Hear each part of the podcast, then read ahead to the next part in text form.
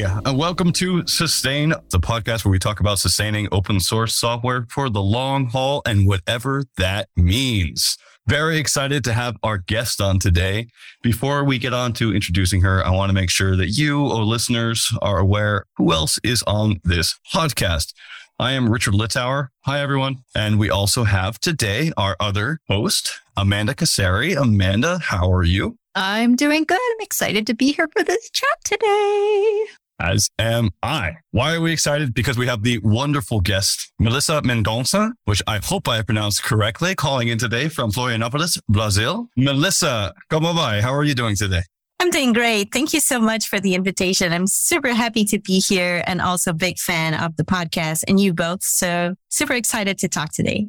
Oh, that's so nice. Thank you. I'm really excited to have you on because I always love talking to developers. A lot of the people we talk to tend to be in OSPOs or working in policy or on really interesting apps that are trying to solve all the problems. But those aren't the people doing the actual work. No offense to everyone I've already interviewed. Talking to developers is really, really fun. So we have Melissa, who's a senior developer experience engineer at Quansight in Florianopolis. Melissa, tell me a bit more about what that means for you. Yeah, so this is hard to explain sometimes, but it's something that we recently converged to, let's say. So I started at Quansight two and a half years ago, and I come from a mathematics background. So I was working as a professor at the university here in Florianopolis, teaching math, but my research was very focused on applied mathematics. And so I was a big user of open source scientific libraries, so such as NumPy, SciPy, Matplotlib, Pandas, and all the other stuff And I realized over time, so I've always been super involved with the open source ecosystem in general and free software. And Brazil has a big free software community. And so I realized over time that this is what I wanted to do. And I didn't want to do research. Although I love teaching, I wanted to contribute to something more. And I felt like I could have more impact working on open source software for science than I could at research. So I decided to take the plunge and I changed careers at 38 and dropped my university job and changed into developer job or software engineer job at Quansight. So over time that has evolved and now I am working focusing more on developer experience and actually contributor experience because since Quansight is a company very focused on sustaining and helping maintain open source projects, we are trying to help new contributors, people who want to do the move from contributor to maintainer, understanding what that means and how we can help them get there, how we can help improve leadership in our open source projects and all that things. So I'm a developer, but I'm also doing a lot of work around policies, around organizational governance and all of that ecosystem. So it is a very, I would say it's not a common role, not very usual to see that in companies, but I really, really enjoy what I'm doing. I love all of the things that you're bringing into the fact of like, I'm a developer and a developer in open source means all of this. And I'm just super curious when you were making the decision to switch from one role to another, was that your plan? Was that the scope of the things you thought you would be working on? Or have you learned that the skills that you need and what you have to be able to do to get things done, has that changed over time? I think it has changed over time as I realized that I could actually be useful doing this work.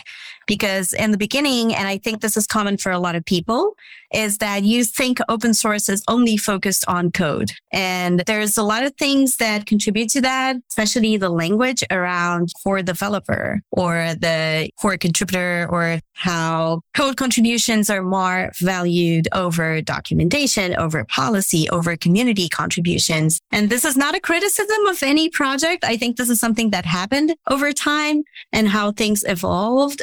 And so it is something that you need to actively fight against. And I think Quansight offered me the opportunity to do that, to kind of say, Hey, this is not all that we want to do. We also want to do community. We also want to do technical writing. We also want to do design. We also want to do community contributions that are outside of what GitHub offers you. And this has been a revelation for me because I didn't know this was possible. So I guess because I always loved teaching and I always loved engaging with other people and having this kind of human relationship over code. Code is great, but I prefer having this relationship over people and kind of understanding what they need and how I can best service them and how we can interact and work together. So I think this has been a revelation. And I think that one of the things I love about Quansight, which is that it showed me that this is possible and like I could actually do that work. And so I'm very grateful not only to Quansight, but also to CZI, who is funding this work currently. So maybe we could talk a little bit about that later, but this is something that is new. I don't think this focus on community building and DEI and improving how people can contribute and offering them different paths to contribution. This is something that has been coming up in several different communities right now. So I'm super happy to see that. I love that. I think we've only had one other person on here who was explicitly a developer experience engineer. And I think it was Mikeal Rogers from Protocol Labs. There's not many of them out there. If there are other ones and I've forgotten you, I'm so sorry. One of the questions that pops into my head to make it easier for me to understand, hopefully others as well, is that there is a whole nother field out there which is called developer experience. And that's different than developer and experience engineer. Can you break down for me what that difference means on a day to day basis for you? Yeah. So for us, I think a lot of the work that we're focusing on is first on community and people and helping them get to where they want to get. So if we are focusing on contributor experience or if we are onboarding people into our projects, kind of figuring out what they want from the project, because one thing that is very common is to assume that people who come into open source projects have a goal of doing X. And I don't know what X is, but you should never assume people come because of different backgrounds and they have different goals and life. And maybe they want to you know, improve their CV, or maybe they want to learn something from the code, or maybe they want to learn how to engage with big projects. And it's all of those are valid and we want to accommodate for all of those. So we want to understand where people come from and meet them where they are. So there's the whole human aspect of that. And then the engineering aspect is focused on we are paid to do this and we should make it easier for volunteers to do their work.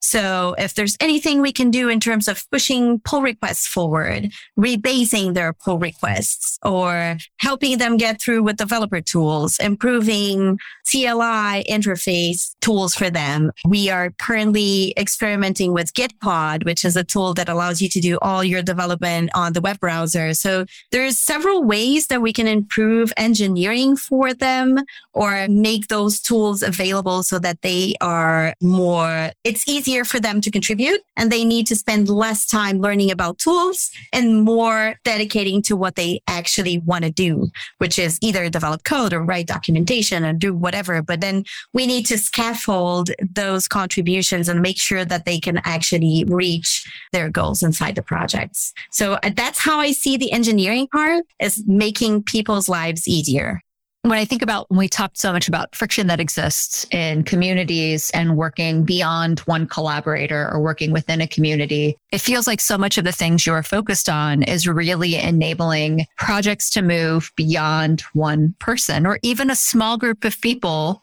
to a wider group of people who may, they may not even know that they need as a part of their community and their group. And as you were talking, Melissa, I can't help but thinking how some of the projects you've talked about, NumPy, Pandas, SciPy, Matplotlib. These are core fundamental pieces of the numerical computing ecosystem, right? Especially for Python, uh, but even extended beyond Python. We like to like translate them over to other languages as well, connect them across. And they're not new. These are very well established mathematical computational libraries that have core groups of committers that have been around for a while. And is that the majority of your portfolio that you work with and work on, or do you work across different kinds of projects that have different maturity lengths or kinds of contributors? All of these things just seem like different challenges depending on the legacy maturity of the project. I'm just curious about how those work out for you and how you face those. Yeah. So we have the current grant that we're working on with CZI focuses on NumPy, SciPy, Matplotlib, and Pandas. So those are the main focuses, the projects that we're working on.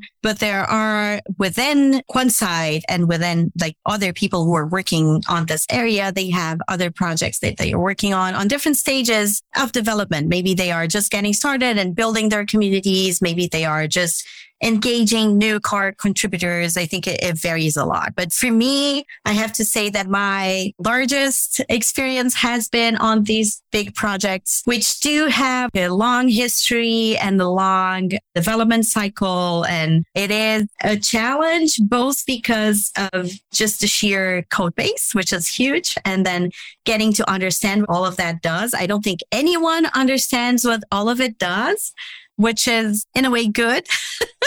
but in another sense, it is hard because we also want to plan for sustainability. Of course, we want to make sure that these are redundant, that we have enough documentation for other people to step up and take maintenance and understand what it means to participate on those projects. And I understand that they can be intimidating. So my own personal history about that is that since I have been doing applied math for a while, I was a longtime user of NumPy and I had been following NumPy discussion, which is the mailing list that we use for communication for about 10 years. And I never had the courage to actually send a message to the mailing list. So I was seeing these people talk about it. And I used to think, oh, I don't have anything to contribute. There's nothing new that I can say here. These people are just so much more intelligent than me. And when I started working at Quansight and I started contributing to NumPy, I realized, no, actually, there are a lot of things that I could do here. And I do you have things to add to the project. And it was just so incredible to be able to work with the people that you admire and that you've been interacting kind of for a long time. But it is, I understand that it's challenging and that is intimidating. And because they are such fundamental projects, it is sometimes hard to get people on board. And so this is one of the barriers. This is one of the things that we want to break is that making sure that people understand that these are, yes, they are important. They are core projects in the scientific Python ecosystem, but at the same time, they are projects just like any other.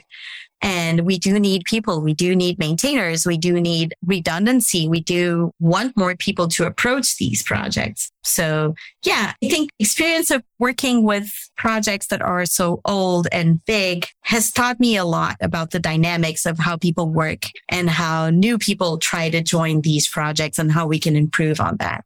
I really like hearing about better documentation, better community efforts, about breaking through barriers to enable more people to contribute to projects, to get past the friction of helping people feel like they're able to work there. They're able to help the project out. And a lot of the projects mentioned are awesome projects that already have massive contributor bases, which is really, really cool. You're mentioning, let's say NumPy, that's from NumFocus. They also have a whole team working on this, right? We've had Leah Silen on the podcast a few times to talk about how she does that. And it's clear to me why Chan Zuckerberg initiative would be interested. That's CZI, right? They are, it's a philanthropy dedicated towards lowering the barriers for science. One of the questions I have for you as I'm listening to you talk about all this excellent gospel of open source, helping people out and being a better place for everyone to contribute is this kind of weird question that I have at the back of my head, which is what's in it for Quansight for your work? Because I want to enable this work for other projects. And I don't know how we can fund other people like you to also do this work elsewhere. So I'm curious, what's the funding model and how sustainable is that anyway? It seems like you have a good job, which is great, but what's it like?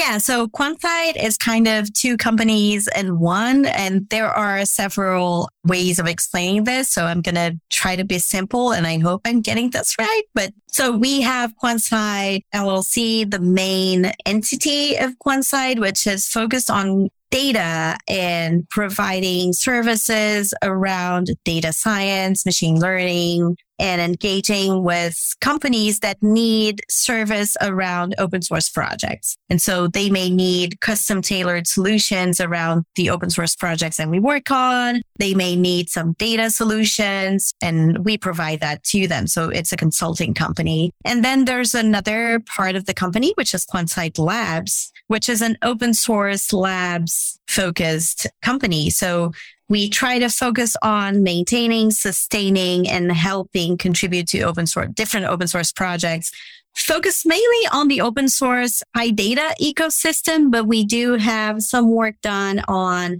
stdlib.js, for example. So JavaScript, some folks are working with other ecosystems. And so this, it really depends on the projects that we have to work on. So Quansight Labs really focuses on that. And I think it comes from the vision of a couple of people. So mainly I would say Travis Oliphant, who's the CEO of Quansight and the creator of NumPy and founder of SciPy as well. And also Ralph Gommers, who started Quansight Labs and now Tania Allard is also co-directing Quansight Labs with him. And they have this vision of helping sustain and maintain open source software, specifically the PyData ecosystem. And so that's how we work. We have this client projects that help sustain the company. And we also have funding coming from grants and different funding opportunities focused on open source projects.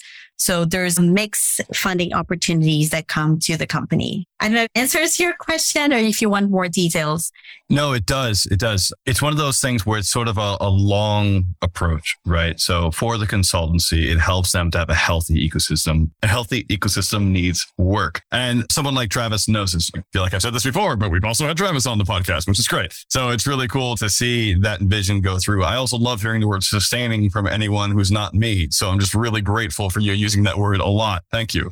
So that helps me understand a bit more where you're coming from. One of the things I'm really curious about, maybe you're not the best person to ask this to, but I really want to know how can we have more of you? It's easy to have more developers. You just have to do these things, right? Have better documentation, encourage code of conduct, encourage DEI. Like it's put a lot of effort into making sure everyone feels seen and heard. But how do we put more effort into making people who make everyone feel seen and heard? Any ideas? Yes, I do have ideas. And the first one is credit we need to make sure that people who do contribution outside of code are credited and that they are valued inside open source projects. And so I think this is asking open source developers and people who are focused on specifically writing code to also do this work of community and engaging people and onboarding people and whatever. It's too much. It's too much for one person. It's too much for me, let alone for someone who's also writing code or doing code reviews or doing whatever. So I think we need to make sure that we have multiple paths to contribution in open source projects, not only code, but whatever else that means. So maintaining an open source project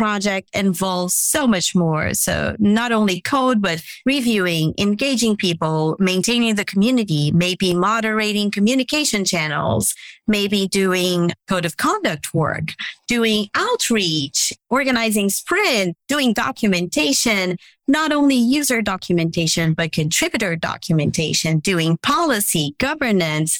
It's just too much for one person. And that's what we're currently asking of maintainers of open source projects. So I don't think that's fair. And I don't think that's doable.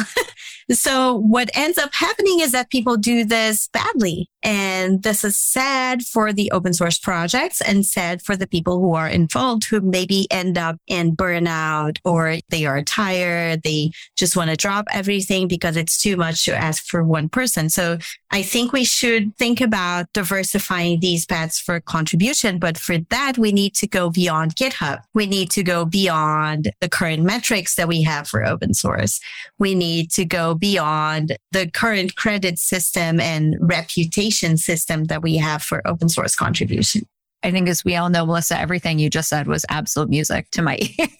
like I can't agree anymore. I guess we've had several different guests. I've talked about this at length, but I'm really curious. So for you, when you think about that kind of work, again, for these large, established, critical, centralized projects, is there anything different you're thinking about being able to help actually enact all of these changes? Or is there anything that you have to kind of move away from previously established patterns? Can you tell us about the changes that you're thinking about for that? Or new techniques you would encourage other people to use? I love following you on Twitter because I learn new things all the time about community management, contributor experience, working with globally dispersed geographic communities. And I'm just curious, I was like, so for the things that you've learned, what are the things you would recommend for others, especially for large established projects? So I think one of the things that we've learned and seen in these open source projects is just the sheer amount of unspoken knowledge and rules that go into maintaining an open source project. And so we're trying to capture all that. And when I say we, I say my team. So currently I'm working with Noa Tamir and Inessa Pawson, and they are working also as, as we called it in the grant, contributor experience leads.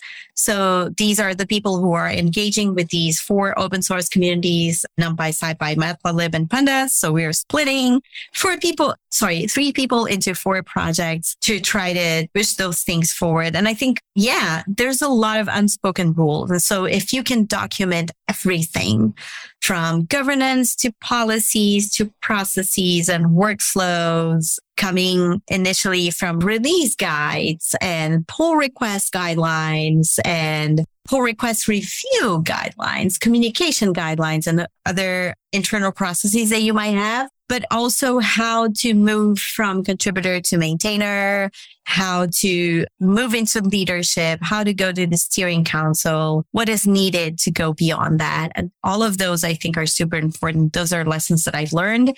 And I think one of the goals of this whole grant and the work that we're doing is to document how the contributor experience lead role would work in other projects.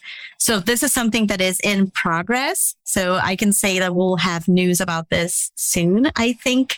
So the idea is that we have a set of processes and ideas that folks can take on. And maybe this is also the time to mention this. I don't see the contributor experience lead role as overcoming or replacing the community engagement or the community management role. I think those are complementary roles. And if you have a community manage- manager at your project already, you can also have a contributor experience lead. So that's what I would go for other projects. How can that look in volunteer, like 100% volunteer based projects? I don't know yet we are paid. We are getting compensation for this and we are putting a lot of hours into this work. So I still don't know. Of course, for this big project such as NumPy, SciPy, Matplotlib and Pandas, I do think we need to have paid roles for this. And I will advocate for this very strongly for other projects that are volunteer based. I think as long as we have enough documentation, guidance and mentoring, we can also do this, maybe different scale, maybe on a different level. But this is something we should aim for is having these people in leadership roles that they can actually, we called it contributor experience lead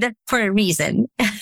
because we wanted these people to be in leadership roles in the sense that they can actually change processes and governance and and help guide people into sustainable practices in these open source projects. I would like to ask about the 2020 NumPy paper, which I realized was before your time working in your current role, but if you've been on the list for 10 years prior to that. So for those who are listening, and please describe this in your own words as well, but what I'm talking about was in 2020, there was a paper released in Nature called Array Programming with NumPy and the release of it. And I, sorry, I don't know the exact number of authors right now. There is a long list of authors. This was a little contentious in the community because of NumPy is a very large project. There is a large group of contributors and a large community, right? And when the intersection of open source meets academia and publishing, there is still this really sensitive space. And I feel like when we're thinking, I mean, we're talking about credit, contributions, who is recognized. You come from an academic research background. You have a lot of experience in this. And I'm just wondering if you could maybe give more of your perspective on kind of what happened with the community in 2020. How have you seen things change maybe since then or what else needs to be addressed that maybe isn't being addressed yet?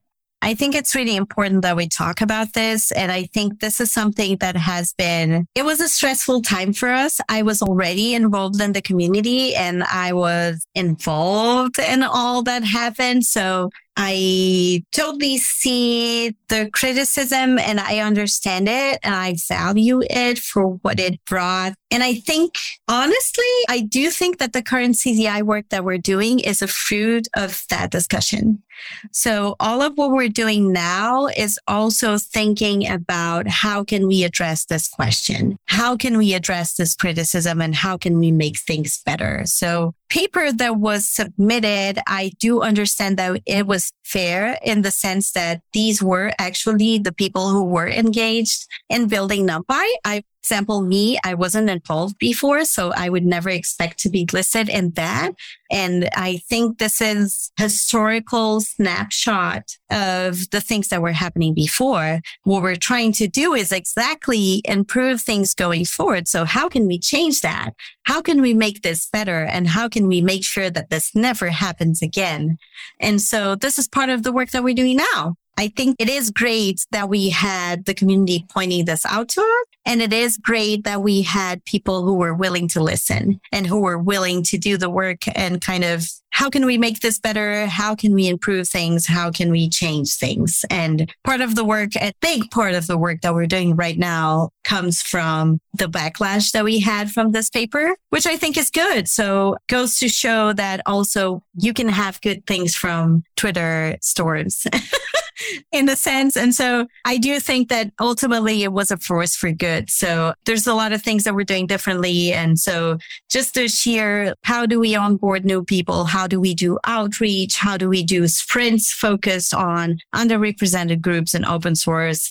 How do we reach out to people who are outside of the global north? How do we engage with people who speak different languages? All of that is, I would say, very, very in the front of all of the work that we do right now. So yeah, I think this was an important point for our community, even though it was very stressful at the time for all of us because it was kind of unexpected. I think at the end we had a positive outcome from it.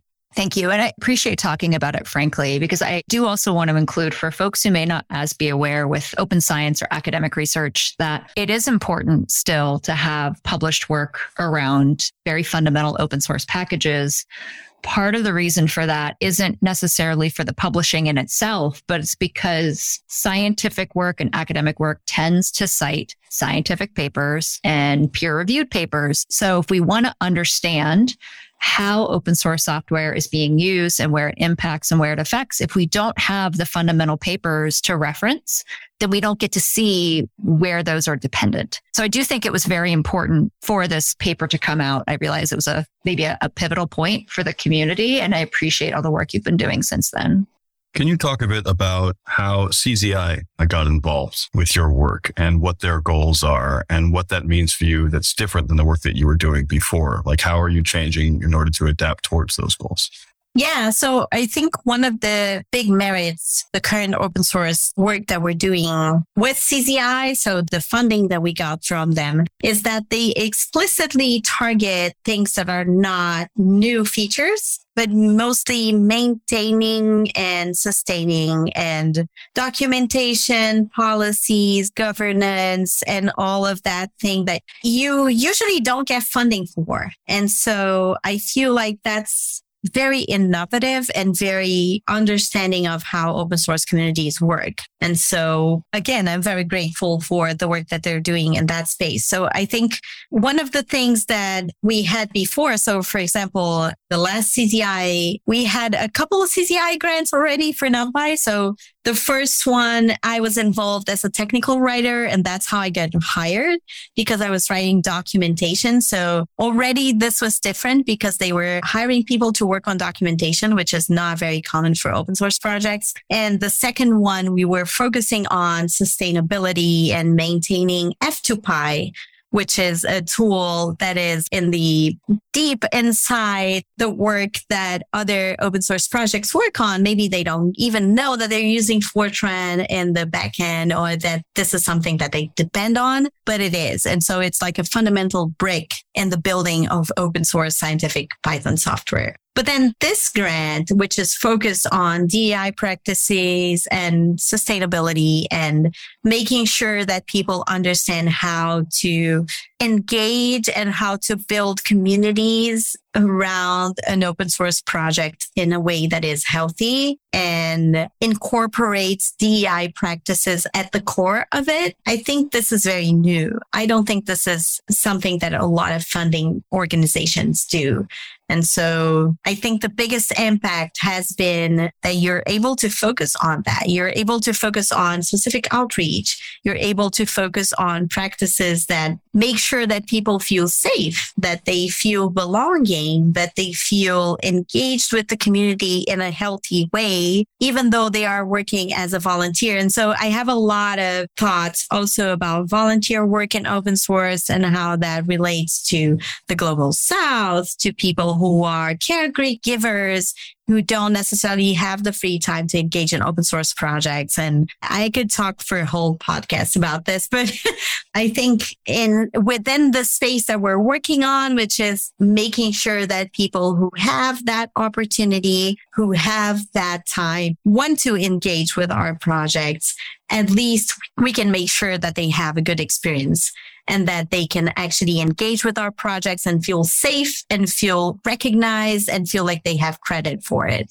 So I love that. And I could talk about that for a long time too. So you're with your friends here. I agree. It's awesome. One of the questions I have, and I really love it earlier that you said community, what manager lead. It's a really interesting role title that I haven't heard thrown around a lot. And I really like that because it points out that community managers are not second class citizens. They're first class citizens of open source, right? Because they're the people who actually enable other people to do stuff. And I'm really biased here because I am one, but you know, it's an interesting point that I think a lot of developers haven't thought about. They think of community managers as being someone who's like an and And when we think about the global south and when we think about underprivileged groups, this is often the case. It's kind of together with that, where it's like, oh yeah, those people are welcome too. Also, sure, extra, you know, and it's like not really there. So one of the questions I have around sustainability, which I think CZI is helping to address with allocating money towards these issues, is that we're not just hoping to fund these places for a short amount of time, but a lot of philanthropic grants are interested in the long term implications of engineering different structural systems that allow us to continue to have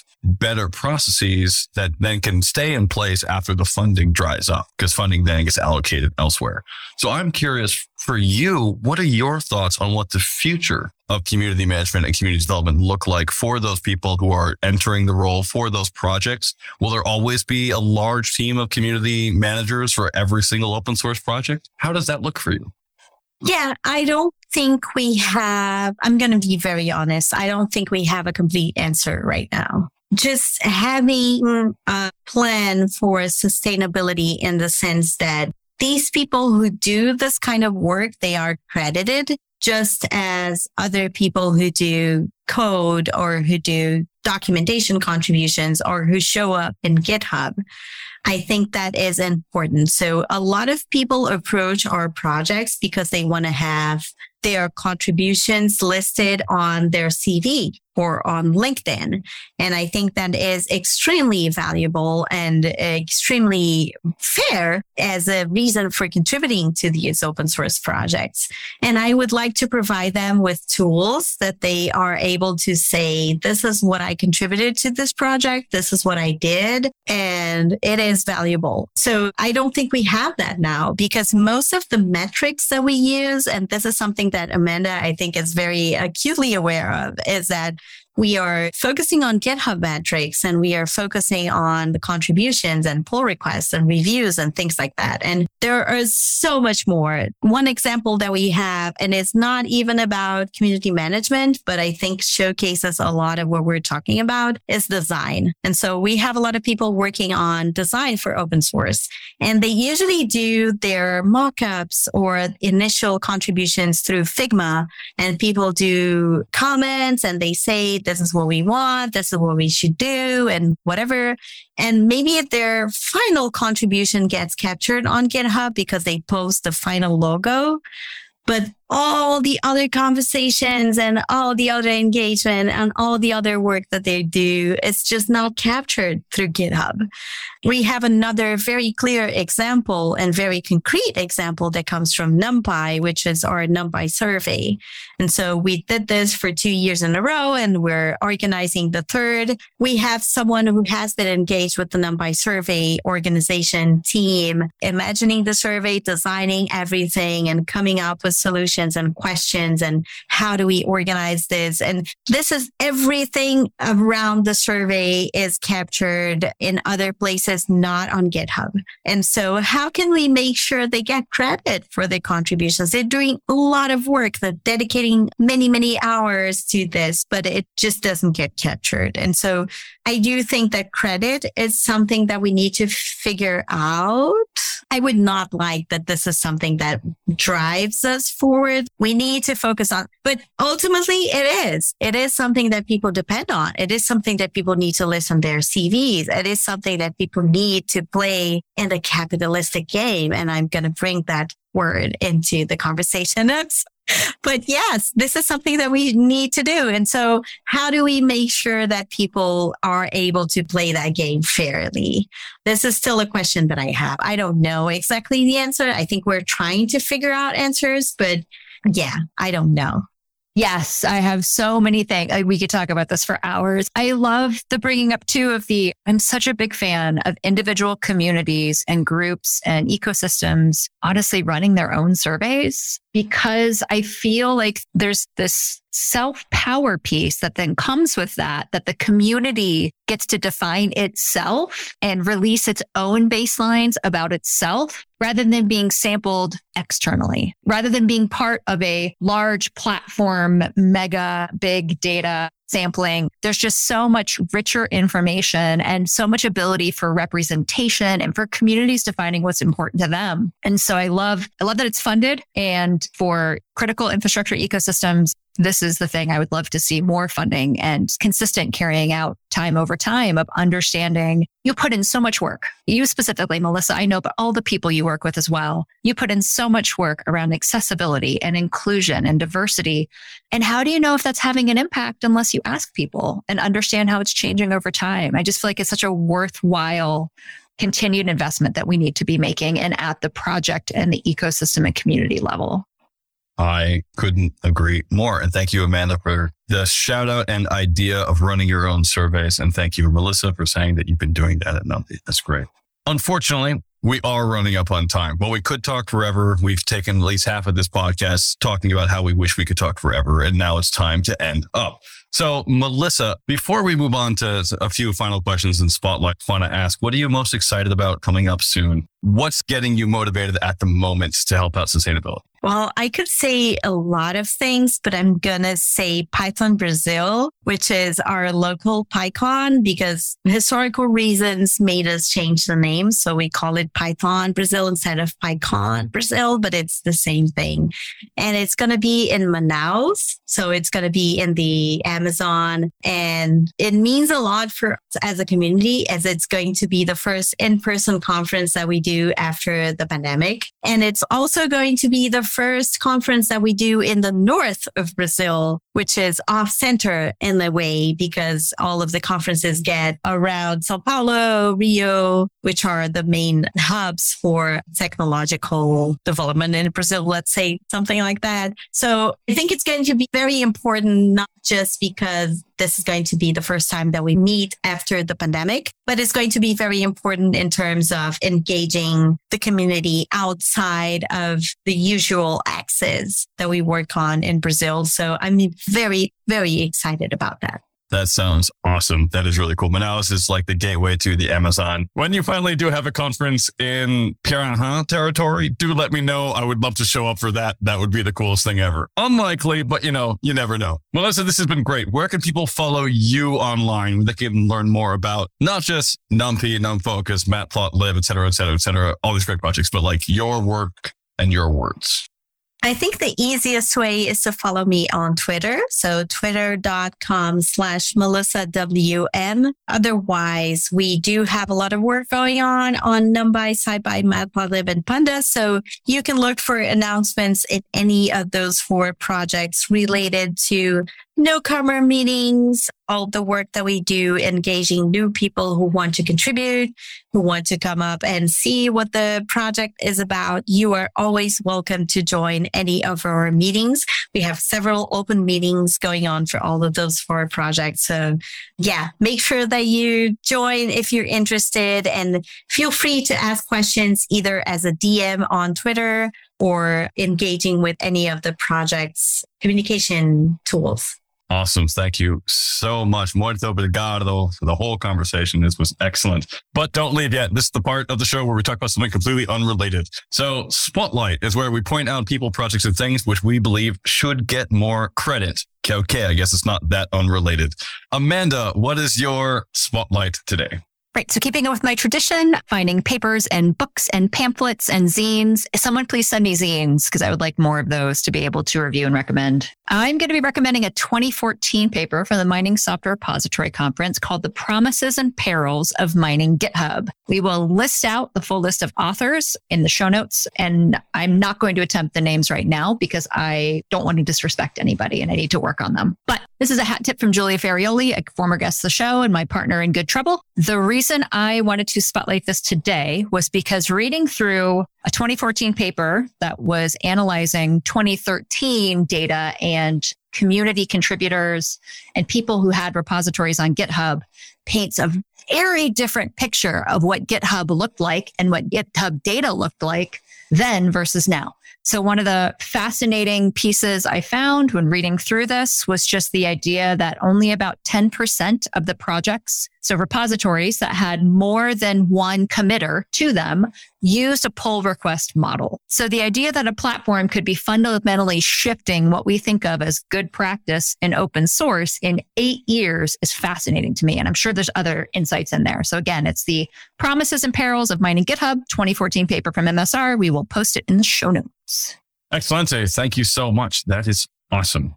My spotlight today is Don't Sleep, There Are Snakes Life and Language in the Amazon Jungle by Daniel Everett. This was a really foundational book for me when I first read it in university as a linguistics student for multiple reasons, mainly because the Pirahã, who I mentioned briefly earlier, have some of the coolest language structures that we know of on the planet. It's a small group of indigenous Amazonians in the rainforest who don't have numbers or colors or a past tense, but they can sing and whistle their language and drum it and hum it, which is way better than what I can do with English. So very, very exciting. Intelligibly. They can do that intelligibly. And so it's a really interesting book. It's also interesting from a Christian perspective because it's from a linguist who went there with an institute of linguistics in order to go and be a missionary. And after 10 years in the jungle realized, what am I doing here? Which for me is really, really fascinating because well, we can talk about that in another podcast. Anyway, really love this book. Don't Sleep, There Are Snakes by Dan Everett. And I linked to an NPR podcast or excerpt if you want to check that out. Melissa, what is your spotlight today? I would first thank you for that because I think the Pirahã is a great example of the things that we are missing by focusing on a colonial perspective of the global south and specifically Brazil. And so this is, thank you so much for mentioning that. I want to mention someone who was pivotal to all of the work that I do right now. So I want to mention Ralph Gommers, who is someone who first sponsored me and mentored me and keeps mentoring me right now. And who is someone who I think made a difference on the entire ecosystem just by his vision and understanding of what we could do to improve what's happening right now on these projects and focusing on DEI and focusing on how can we engage more people and just, I'm so grateful to have him as a mentor and a colleague right now. And so I just want to mention, I think he doesn't get enough credit for the things that, that he does. Hmm. That's what I want to mention. If I can mention someone else, I would also mention the Scientific Python initiative which is a project that has been going for some while and it's trying to kind of get together, join the scientific Python projects in one big umbrella and trying to coordinate actions and future projects and how we can better work together to kind of develop consistency, but also understanding of all of these projects and how we can best move forward. And I think that is amazing as an initiative and how we can imagine this work going forward and not repeating ourselves, but kind of making sure that we profit from each other's experience and understanding of what the open source ecosystem is. Awesome. Those are two excellent spotlights. Thank you so much. And thank you so much for coming on and talking with us today. Listeners, if you enjoy this and if you have any comments, please let us know. So one, you can join in on Twitter. Again, it's Melissa WM and it's Sustain OSS or Rich Lit and whatever Amanda's is. I think it's A Casari. Uh, A.M. Casari. A.M. Casari. I was very close. So do ping us on Twitter. We're happy to talk. If you want to email instead, podcast at Org. We'll get to all the hosts of this podcast. We also have a Discord at discord the at oss.org if you want to go on and talk about things on a discourse like setting. If you actually like this podcast and feel like rating things for no obvious reason, you just like putting hearts on stuff, feel free to do so on iTunes, on Apple, on Spotify, all places where podcasts are lovingly wrapped, sold, and given out for free. Besides those things, if you have other guests who should come on this podcast, do let us know as well. If you have thoughts and so forth, share it widely, please. I don't say this end conversation because I like talking fast. I say it because these are all things that help us get the word out more. That software sustainability is important. And with that, thank you so much, Melissa. Looking forward to seeing where everything goes and to seeing more accreditation in open source and in general. And this was really enjoyable. Take care and good luck.